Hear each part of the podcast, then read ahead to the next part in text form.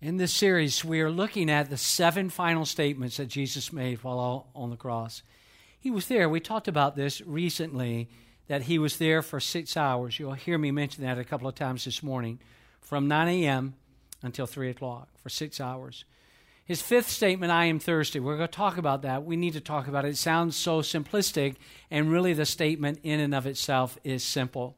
In fact, of all of the statements that Jesus made, of these seven, really, you know, on, only this one would be one that we have made. All the other statements. Statement number one, you remember what Jesus said. Jesus said, uh, Father, forgive them, for they do not know what they're doing. Father, forgive them, for they do not know what they're doing. Now, only Jesus can make that statement. The second statement that we looked at is when Jesus said to that second criminal being uh, crucified right next to him, he said, I assure you, I assure you today, you are going to be with me in paradise. I give you that assurance. You know, this, uh, this criminal uh, didn't have a chance to go through discipleship, was never, you know, baptized, although discipleship and baptism, all of those things are important. But in the waning moments of his life, he cries out to Jesus, and Jesus said, I hear what you're saying today. You're going to be with me in paradise. The third statement was the statement when Jesus looked out, and there was not very many people at all that were with him. His mom, three to five of her friends, Mary Magdalene, we talked about that recently, his best friend, the Apostle John, and he looks at his mother Mary and he says to Mary, Here is your son, pointing to John. And he says to, to John, He says, And here is your mother. John, take care of my mom. And then last week, the fourth statement was that, that reality when Jesus, the whole weight, this was a couple of weeks ago, we looked at this fourth statement, the weight of the whole world, all the sin of the whole world was placed upon him. We looked at that verse in the Bible that says that God is so holy that God is not able to even look on evil. And in that moment, when the weight of the whole world, the sin of the whole world was placed upon Jesus, that God had to turn his head. He could not look upon even the life of his son because he could not look at all that had been placed upon Jesus. Jesus, feeling that, cried out, My God, my God, why have you abandoned me? Why have you forsaken me? Now, only Jesus could have made any of those statements, but the statement, this fifth of seven statements that Jesus made, are actually a statement that we can make. And we've made it many, many times before. You've said that. You've probably said it some point recently. You'll certainly say it during the summer months. I am thirsty. But the way that Jesus said, I am thirsty, has profound implications, and we're going to look at that today. I am thirsty. You've said that, Jesus said it, but we're going to see that the way that he used it is uh, quite, quite meaningful. And I think you're going to get a lot out of this talk in, in the next several moments. I am thirsty. I was thinking about it while working on this talk. Uh, most of you know that I was born and raised in Atlanta, Georgia. I had grandparents, my paternal grandparents, that lived in South Georgia, and we visited them quite often. I, I, can remember so many times being with my other cousins outside, out in the front yard typically, because they had what seemed to be at the time a pretty big front yard. And we would be out there in that summer South Georgia heat, and we would be running and playing hour after hour, sweating. And we'd reach that point where we would be like, hey, I'm I'm thirsty. And I can remember my cousins, however, many of us there were, uh, getting together, and let's, let's go get something to drink. And we would walk from the front yard up into the carport area to the back door, and so many times just sort of open the door and say, Grandma, we're, we're thirsty. Give us some. We're thirsty. Can we get something to drink? Now, my grandmother, this, this was her, her way. Uh, my grandparents, my paternal grandparents were, were, you know, to say that they were frugal would be an understatement. And I can remember we'd say, you know, I am thirsty, and she wouldn't bring like a big gulp for each of us. First of all, she would bring this drink, and this is going to date me and many of you. How many of you remember this soft drink called Tab? Anybody remember Tab? Is it just me, or does anybody remember Tab tasting a little bit like goat spit? I'm, I'm not. I, I don't know what goat spit tastes like, but it's got to be somewhat like Tab. And I can remember that grandma would bring that bottle, you know, of Tab out to the door. And however many of us, I'm not making this up, however many of us there were, she would hand us not, not a 16 ounce, not an 18, not a 24, not a big gulp. Frugal grandma would hand us each, I'm not kidding, a Dixie cup, like a mouthwash cup. And we'd just be standing there and like, fill her up, you know, it's going to take you.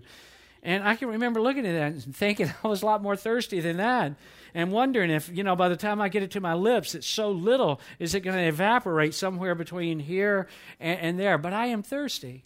And Jesus said, I am thirsty. But what did he mean by it?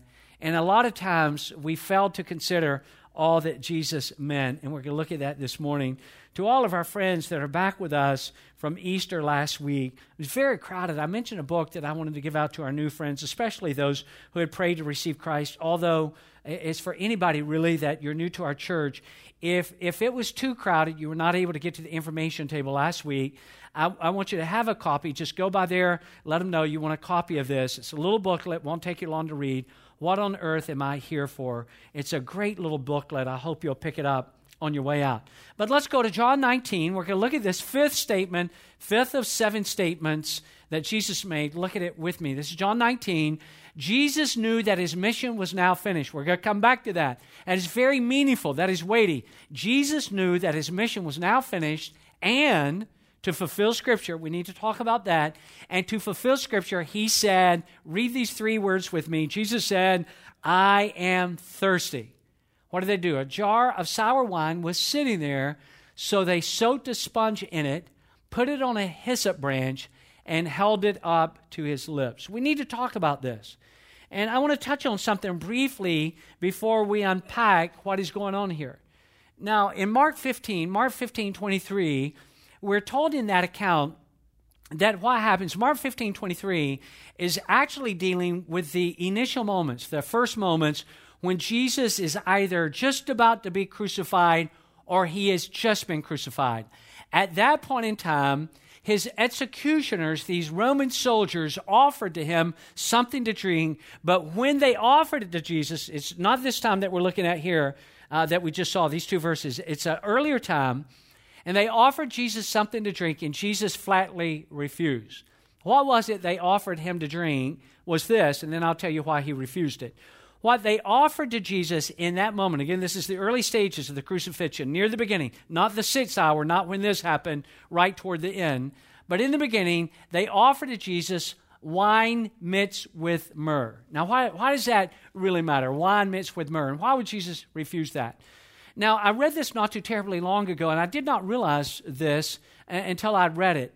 And that is that with myrrh, among many other uses that it would have, one of the ways that myrrh was used was in the form of a painkiller.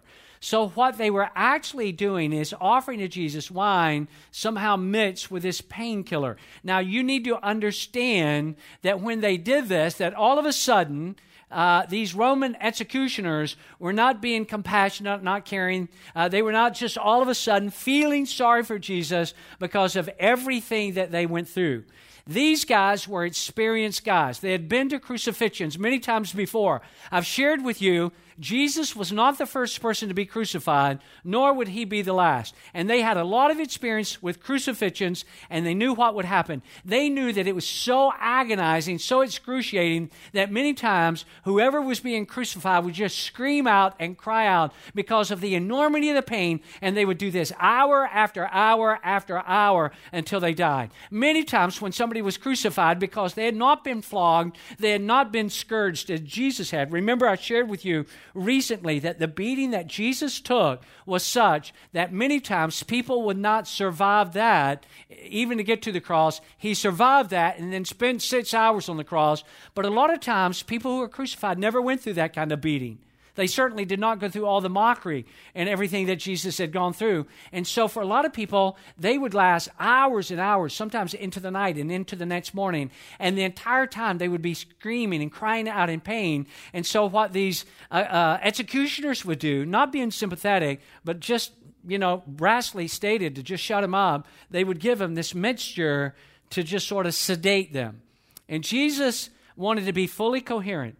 Jesus did not um, want to be sort of mentally incapacitated. He did not want to be checked out. He wanted to be fully conscious and fully alert. He is aware of what he's about to suffer. He knows that this is going to be excessive. He knows that this is going to be excruciating. He is completely clear on the reality that the sin of the whole world is about to be placed upon him. And when it does, he's going to feel the entirety of that weight. And he has no intention of being delirious when that happens. So that's, that's why initially, again, going back to Mark 15 23, when they offer him something to drink, he refuses. He is not going to be anesthetized. He is, he is not going to be delirious. He's going to be fully coherent of everything that is happening there on the cross. Now, there were a couple of phrases I drew your attention to uh, just a moment ago. You saw it earlier on the screen, these two phrases His mission was now finished, and then it said, and to fulfill Scripture. Now, what does that mean? What does that really matter? His mission was now finished. It is now completed. Jesus is the embodiment of the fulfillment of the scripture in regards as to what had just happened. What has just happened? God's justice has now been satisfied in Jesus. I think we all know by now, if you've been around here any length of time at all, Jesus should have never been crucified. He was a sinless man. He never committed not even, not even microscopic sin. No sin, no crime, no nothing to be shameful about or guilty about. Why was Jesus crucified? The reality is he was crucified in our place. We should have been crucified. We should have been punished. Jesus assumed all of that upon himself. So now, and Jesus taking the sin of the whole world upon himself, and now, moments away from death, there's the realization that God's justice has been satisfied. The reality that the scripture had indeed been fulfilled, that the plan of salvation is now complete, that the payment for all sins before and since has now been accomplished. And so, in these waning moments of his life, whereas earlier he had refused this mixture of wine and myrrh, this painkiller, now he says, I'm thirsty. I want you for the next few moments to say, stay completely engaged with me. I'm going to walk you through three transitions. With each of these three transitions, I'm going to give you two things to think about, but I'm going to need you to hang in here with me. So don't check out. How many of you feel that you got an adequate amount of sleep last night? Could I just see your hand? an, you feel like you got enough rest. All right, that's numerous ones. I am slightly concerned about those of you who are not lifting your hands. I fear that you may try to catch up on your lack of rest in the next 20 minutes, and I don't want you to do that. I want you to stay hanging in here with me because what I'm going to talk about is very, very important, and most of you have never seen this before, but I want you to see it today. Three transitions, two things I want to point out of each of the three. Number one, What's important to know about the thirst of Jesus? What is important to know about the thirst of Jesus? Why does that matter? Why is he thirsty? And here's the thing that I want to mention. Number one, while Jesus is thirsty, it is a, it is a picture of Jesus in his humanity. He's in his humanity. It does not, and I'll touch on this, it does not mean that he has given up his deity, that he is uh, no longer God's son. He is fully God, but he is fully human. And that does not mean 50% God, 50% human. He is fully human, and his humanness bleeds through here when he says, I'm thirsty. Now, what does that, what does that matter? Because prior to Jesus coming into this world, it's referred to as his incarnational life in his human form. Prior to that time, Jesus has never known thirst. He is not. He never have a new thirst. He never knew hunger. He never knew fatigue. He never uh, needed any of any of these things. And now, for the first time ever, Jesus has assumed upon himself this humanity, and it's out of this that he cries out, "I am thirsty." Think about what he's been through. Since his arrest, Jesus has gone. Remember, it happened. He, he goes without sleep all night long. He not only goes without sleep, he goes without any food whatsoever. He goes without having any water to drink. He's been brutally beaten. He's now been on the cross for almost six hours. And he finally cries out, I am thirsty. It is his humanity. The incarnational life of Jesus is becoming visible. I'm thirsty. I really would like to have something to drink. But I want you to understand that in saying that, that Jesus is in his incarnational state, in his human form, does not mean that he's given up who he is. He is still divine. He is still the Son of God. Now, how do we know that? In just doing what Jesus is doing. Maybe you've never thought about this before, but just in experiencing what Jesus is experiencing right now on the cross, it is actually the fulfillment of one of, think about this now, of one of over 380 predictions that has been made concerning Jesus over hundreds of years. Over 380 of them. That people would point to back in the Old Testament, hundreds and hundreds of years before Jesus, and yet they would point to the Messiah when Jesus had not even been born into this world yet. And this is yet another fulfillment of them. There were all these predictions, predictions predictions like that Jesus would be born, the Messiah would be born in Bethlehem. Bethlehem, are you kidding me? This small, little, insignificant town, Bethlehem, but the Messiah would be born there. Where was Jesus born? He was born in Bethlehem. That was one of these pr- predictions, or what is actually called a prophecy.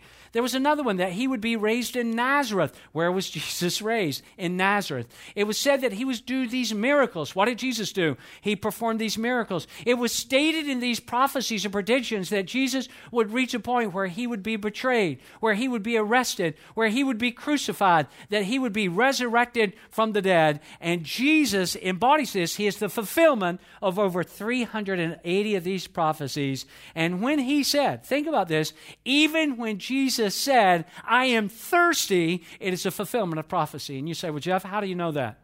Well, let me take you back. It's not on the screen, but hundreds and hundreds of years before Jesus was ever crucified. This is out of Psalm 69. I'll just read it to you. This is David. And David, pointing to the future Messiah, said this When I was thirsty, they offered me vinegar. When I was thirsty, they, which is described in another way, a form of what Jesus was being offered. So, what is it, why is it important to know about the thirst of Jesus? It's important for us to know that he was both human and he was still deity. He was still divine. He was God's son. Secondly, under this first thought, it reveals to us how much we are loved. How much are you loved? You're loved enough that Jesus spent six hours on the cross for you. Everybody wants to be loved. Everybody wants, you want to be loved. I want to be loved. Every rational thinking person that I know wants to be loved. I don't know any truth telling person that just says, you know what? I want to be hated. I want to be hated by everybody. I hope everybody hates me. Well, that, you know, somebody says that, there's something not quite, their synapses are not, you know, quite firing the way that they're supposed to. Nobody would say that, you know, in truth. Everybody wants to be loved. How much are you loved? You're loved enough that Jesus would go to the cross for you. Look at this verse on the screen Romans 5 8. Look at this verse. But God has shown how much He loves us. How much did He love us? It is while we were still sinners that Christ died for us, that Jesus went through this crucifixion that we've been talking about. That's how much we're loved. Everybody wants to be loved, but only love would cause Jesus to die on the cross. He could have ended the bleeding. You think about it. He could have ended the bleeding and the suffering at any moment. When you're Jesus, you can do anything. If you can raise people back to life, as Jesus did on several occasions, Jesus could have come off of the cross five minutes into it. How many of you know that? Jesus could have come off the cross five minutes. In fact, Jesus, before he was ever crucified, before he was ever flogged beaten, Jesus could have called fire down from heaven upon every one of them. But Jesus knew that that would circumvent what he intended to do, which is to fulfill Scripture and to accomplish the mission he was sent on earth to do to die for the sins of every human being, including you and me. A number of years ago, it's quite an old book by now. Max Lucado, if you've not read the book, again, it's been around for many, many years, but he wrote a book called He Chose the Nails. And in it, this is what he said. He said, When asked to describe the width of his love, Jesus stretched one hand to the right and the other to the left and had, had them nailed in that position so you could know he died loving you. But then he adds in the next paragraph, but isn't there a limit to that? Surely there has to be an end to this love. You'd think so, wouldn't you? But then he adds, but David the adulterer never found it. Paul the murderer never found it. Peter the liar never found it. When it came to life, they hit bottom. But when it came to God's love, they never did. And then he adds, they, like you, found their names on God's list of love. How much did God love us? That much. Jesus Put one hand to the right and one to the left. Now, if you're new, you're not going to know this, but if you've been around here any length of time at all, you might just know that uh, we have two little granddaughters. Would you know that? Is that is that a surprise to anybody? And um, I never had a problem with us going over, you know, using too much data until, you know, the little granddaughters moved you know, and I, I, I didn't feel that was God's will. I felt they should stay with their grandparents, but their parents had other plans. And so since that time, I've become a huge fan of Facebook. And so, actually, this morning, early before the first service, I knew the girls would be up by then. So, uh, after I'd read over my notes several times, I, I FaceTime my son. And I asked a question, and I hope, and it was so, that Kinley and Landry, they were both already up and running around there, an hour behind us. And so I've talked to them for a while, and I love it the fact that Landry now says, Paw Paw, Paw Paw, Paw Paw, Paw Paw. And I love to hear her say that. Kenley, who's three. And I started this, and I'll do this eventually with Landry when she gets big enough to respond. But when uh, Kenley was very, very small, I'd say to her, Kenley, how much does your pawpaw, and I sort of trained her to do this, how much does your pawpaw love you? And I did it this morning while I was talking to her. Daddy was holding her. I said, Kinley, how much does papa love you? And she did it like she's done hundreds of times. This much. This much. Now, every now and then she wants to aggravate me, and I'll say, Kinley, how much does your papa love you? And she'll say, This much. And I'll say, No, and she'll grin, This much. Papa loves Kinley this much. Jesus loves you this much. I didn't take nails in my hand, but Jesus did. And He did it for you. Why?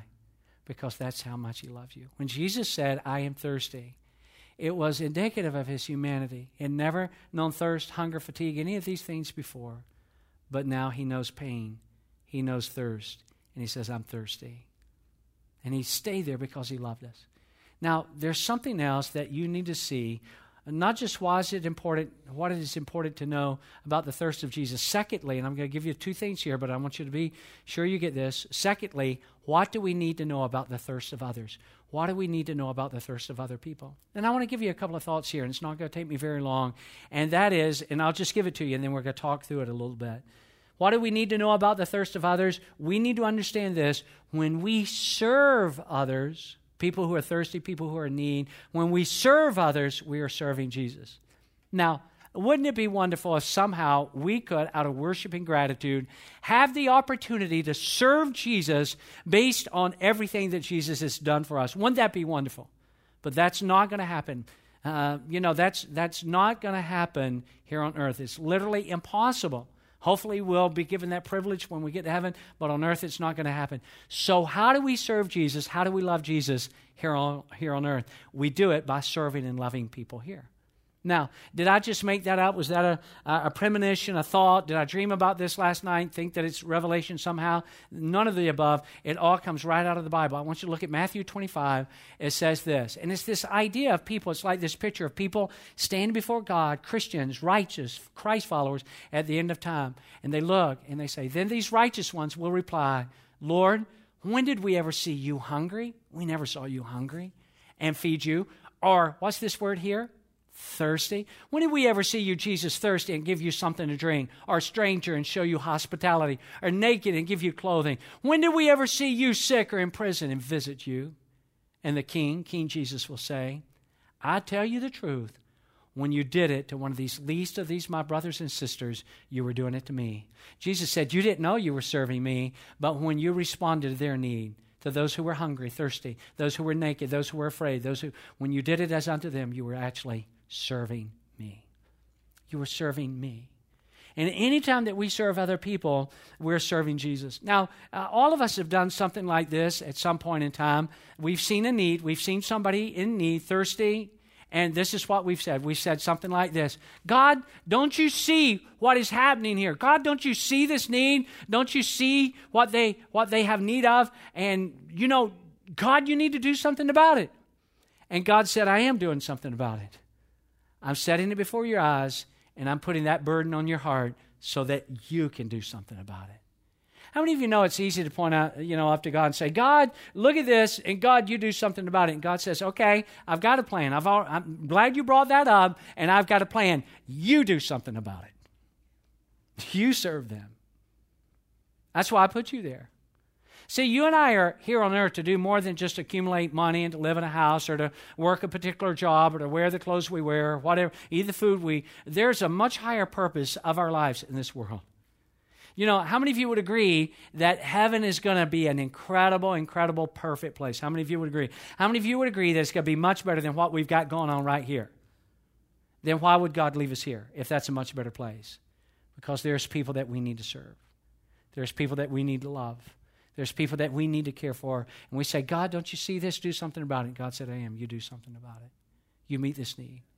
Bill Hybels wrote this. It's a profound statement in itself. Look at this statement on the screen. He said, I would never want to reach out someday with a soft, uncalloused hand, a hand never dirty by serving, and shake the nail pierced hand of Jesus. I want to be sure that when I shake his hand, that I've done something in his name. What do we need to know about the thirst of others? When we serve others, we're serving Jesus. Let me give you a second thought under this second transition, and that is God will notice our smallest acts of service.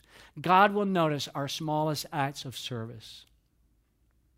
You know, a lot of times, and I know that this dances around in the minds of people, they think, you know what, if I'm ever going to do anything of notoriety, if I'm ever going to do anything that's going to gain the attention of God, it's going to have to be big. It's going to have to be dramatic. It's going to have to be public. It's going to have to be global. It has got to be this major, major thing in order to gain the attention of God. But that is not so.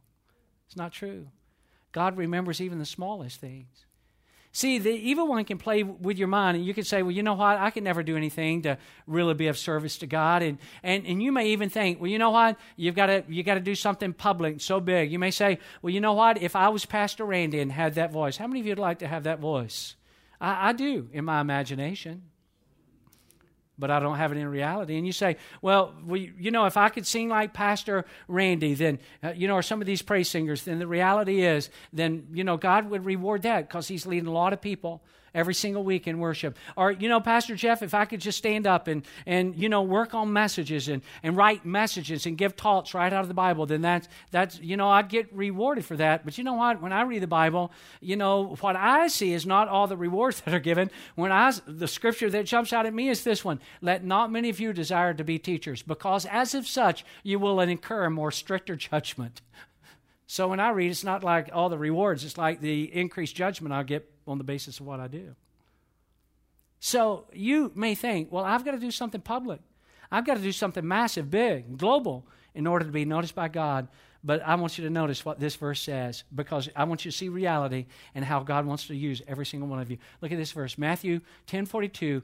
And if you give, look at this, how small this is, even a cup of cold water, even a cup of cold water if you work in a cafe, you may say, if you give even a cup of warm coffee to the least of my followers, you will surely be rewarded. God remembers and rewards even small things. What are you going to do with your life that's going to be remembered and rewarded? Let me say that again. What are you going to do with your life that is going to be remembered and rewarded? A lot of you may not understand this, but every single week while we're in this theater, you may not know that our church is actually in three other theaters on the other side of the lobby and two party rooms that are completely converted into just incredible nurseries. And we have incredible teams. And you may not realize that while we're in here every single week, among these fantastic workers uh, in safe environments, great toys, great, great uh, materials we have 100 plus kids and students every single week on the other side of the lobby. And you know what I think about? I think about every one of them who is holding a baby, who is rocking a baby, who is loving a baby, who is teaching a lesson. Every one of them who is leading a little game time so that a child can learn a little bit more about Jesus, that, that listen, friends, that's going to be remembered and that is going to be rewarded. I think about these praise singers, what they do, the musicians, what they do, that's going to be remembered, that's going to be rewarded. But these tech guys who nobody ever gets to see, they're never in the lights, that they're here early and they're running wires and there's wires all over this place and lights and sound and uh, that they're going to be remembered and rewarded. I think about people who are standing outside holding a bulletin and they may feel like they're not doing anything that really matters. That they're all they may feel like all I'm doing is smiling and handing out a bulletin, or I'm in the cafe and all I'm doing is I'm giving a donut or a cup of coffee or some juice or some milk, or I'm in the information center, I'm handing out something, I'm asking a, a question, or working as an usher. All I'm doing is passing a bucket, or I'm working in this area, I'm leading a small group and saying that's not that big, that's not that major, but I'm telling you, friends, that is going to be remembered and it's going to be rewarded by God. And what are you going to do that's going to be remembered and rewarded by God? I've got a friend, a lot of you would know him. And uh, I, you know, I hesitate to mention to identify like one people, one person in isolation, because I can think of even while I mentioned this guy, there's numerous others that I could highlight. But I've never mentioned this guy publicly. But let me tell you what he does every single week. See, a lot of people think, well, you know what? Um, if I weren't so busy, I'd do something for God, but I'm, I'm really busy. You know, underline that is, I'm really important too. so, how can I really? And this guy, my friend, he's been with us ever since the beginning. He's uh, by vocation, he's an eye doctor. He's an eye doctor. He also has his hand in a family business that requires a lot of time and energy and effort and thinking in that regard. So this is a very, very busy guy. His name is Stuart. And Stuart, let me tell you about him. I'll just take a moment. Stuart shows up. In, fact, I get here at 7 o'clock. A lot of our team gets here at 7 o'clock. A lot of people setting up at 7 o'clock. I get here most every Sunday. When I get here at 7 o'clock, Stuart is already here waiting to get busy. You know what Stuart does? He's an eye doctor and he goes down to the kids' areas and he sets up nursery stuff. He's dealing with toys and little gates for safety and setting up tables. And this, this guy, he's here at 7 o'clock. And then I've seen this because I've noticed that when he and those who work with him, which are several people that are in here that are doing setup, that when Stuart gets through and he knows that everything in these kids' areas are fine. I mean, he's an organizer, he's a planner, he's working with Ashley and Anissa and our staff, and he looks at it. And then he walks around, and I've seen him just start walking around looking for other things to do. And he'll keep doing that until before 9.30 when he starts serving serving as an usher, and he'll be here for the service, and he shows up. And I'm not saying, please don't misunderstand, I'm not saying that you ought to do this. I'm not saying that these things are only rewarded by God and remembered by God. But I think about this guy who's very, very busy in his practice, in his business, in his life, in his family. But every single Sunday, he's here at 7 o'clock, and he doesn't leave till 11 o'clock. And you'll never convince me that that will not be rewarded by God. How many of you think that it will? How many of you think we ought to applaud people who do like that in Jesus' name? But you don't have to do what Stuart does, even a cup of cold water. Even a cup of cold water. Serve. Jesus said, You know what? I'm going to remember that. Whatever you do for me, I'm going to remember and I'm going to reward. I love this statement. Look at it with me. It is when we forget ourselves that we do things that are remembered. What's important to know about the thirst of Jesus? It shows that he is fully human, but he's fully God, and that he did it. He stayed on the cross because of love. What do we need to know about the thirst of others? That even when we do small things, when we serve other people, we're actually serving Jesus. And even the smallest things that we think are insignificant does not matter. Well, they matter to God. And God's going to remember them, and God's going to reward them at the end of time. Lastly, what do we need to know about our own thirst? And I'll give you two things and we're done, and it'll only take me a moment. We need to think about, first of all, what are we really thirsty for? What are we really thirsty for? We need to consider that when we consider our own thirst. You see, a lot of what you think is going to meet your needs and make you happy will not actually achieve that. If you just think, if this happens in my life, then I'm going to be happy. I'm not a happy person, but if, if this could happen, then, you know, I'm going to be happy. If that's what you think, I hate to tell you this, but I need to tell you the truth. You're going to be chronically disappointed. Examples would be, you know what? I, am not, I'm not really happy. I'm not a happy person, but if I could just get a better job, then I'm going to become a happy person. Now listen, I am not saying that if you have a job that stinks and you get a job that does not stink, that you're not going to look at that job and say that is a better job. What I am saying, if you are not happy and you think a job is going to make you happy, you're still not going to be happy. Well, if I get this job, I'm not a happy person, but a job is going to make me happy. I, if I just had this amount of money, then that amount of money is going to make me happy. So, really, I mean, do you really think that's going to happen? That here's where you are, and you have this magical line out here, this amount of money, this, you know, this much money in savings or your retirement fund, retirement fund. This is what your annual income is, and once you just somehow go over that threshold, that all of a sudden you're going to become a happy person? No. I know people who have very little and they're incredibly happy. And I know people that are wealthy, like you and I can't believe, and they're miserable. If you say, well, you know what I'm going to I'm going to do? I would be happy if I had a boyfriend. I don't have a boyfriend. All I need, hey, anybody could give a testimony on that one? Hey, I wasn't happy I had a boyfriend. I was even more unhappy once I had him. You know or if I had a girlfriend, or if I got married, if I had, if, listen, if you're not a happy person, those things are not going to make you happy. How many of you know I'm telling you the truth? Those things are not going to make us happy. There are needs in your life that no human being can meet or fulfill. And you and I shouldn't project that onto somebody. Just say, hey, you're responsible for making me happy. You're, you're the one that's got to meet all my needs. Because they can't, nor can you. Not a husband, not a wife, not a friend, not a relative, not a boss. Deep down, what you're thirsty for is a real personal relationship with God. Psalm 63 1. I love this verse. Look at this verse. Oh God, you are my God, and I long for you. My whole being desires you like a dry, worn out, and waterless land. Look at this. My, read this with me, my soul is thirsty for you. What you're really thirsty for deep down is God. What do we need to know about our own thirst? We need to consider what are we really thirsty for? And then, secondly, and with this I'm done, we need to stop looking for satisfaction in the wrong places. Stop looking in the wrong places. Many of you are imagining that if only this could happen, if I could make this happen, if this, this, this could happen, or if that wouldn't happen, then here's what's going to happen. I'm, I'm going to be fulfilled, I'm going to be satisfied, I'm going to be happy.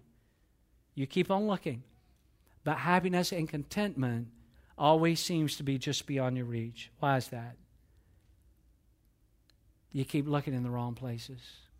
I've seen this happen again and again to people. I want to say, I want to just sort of hold them by the shoulders and say, You know what's happening, don't you? You see, it's like an oncoming train, and, you know, they're not even realizing what is bearing down on them.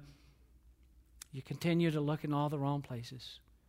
When what you're really thirsty for, what you're really thirsty for, hear me now, is you're thirsty for the one that hung on a cross six hours and said, I am thirsty. Ultimately, that's what you're thirsty for.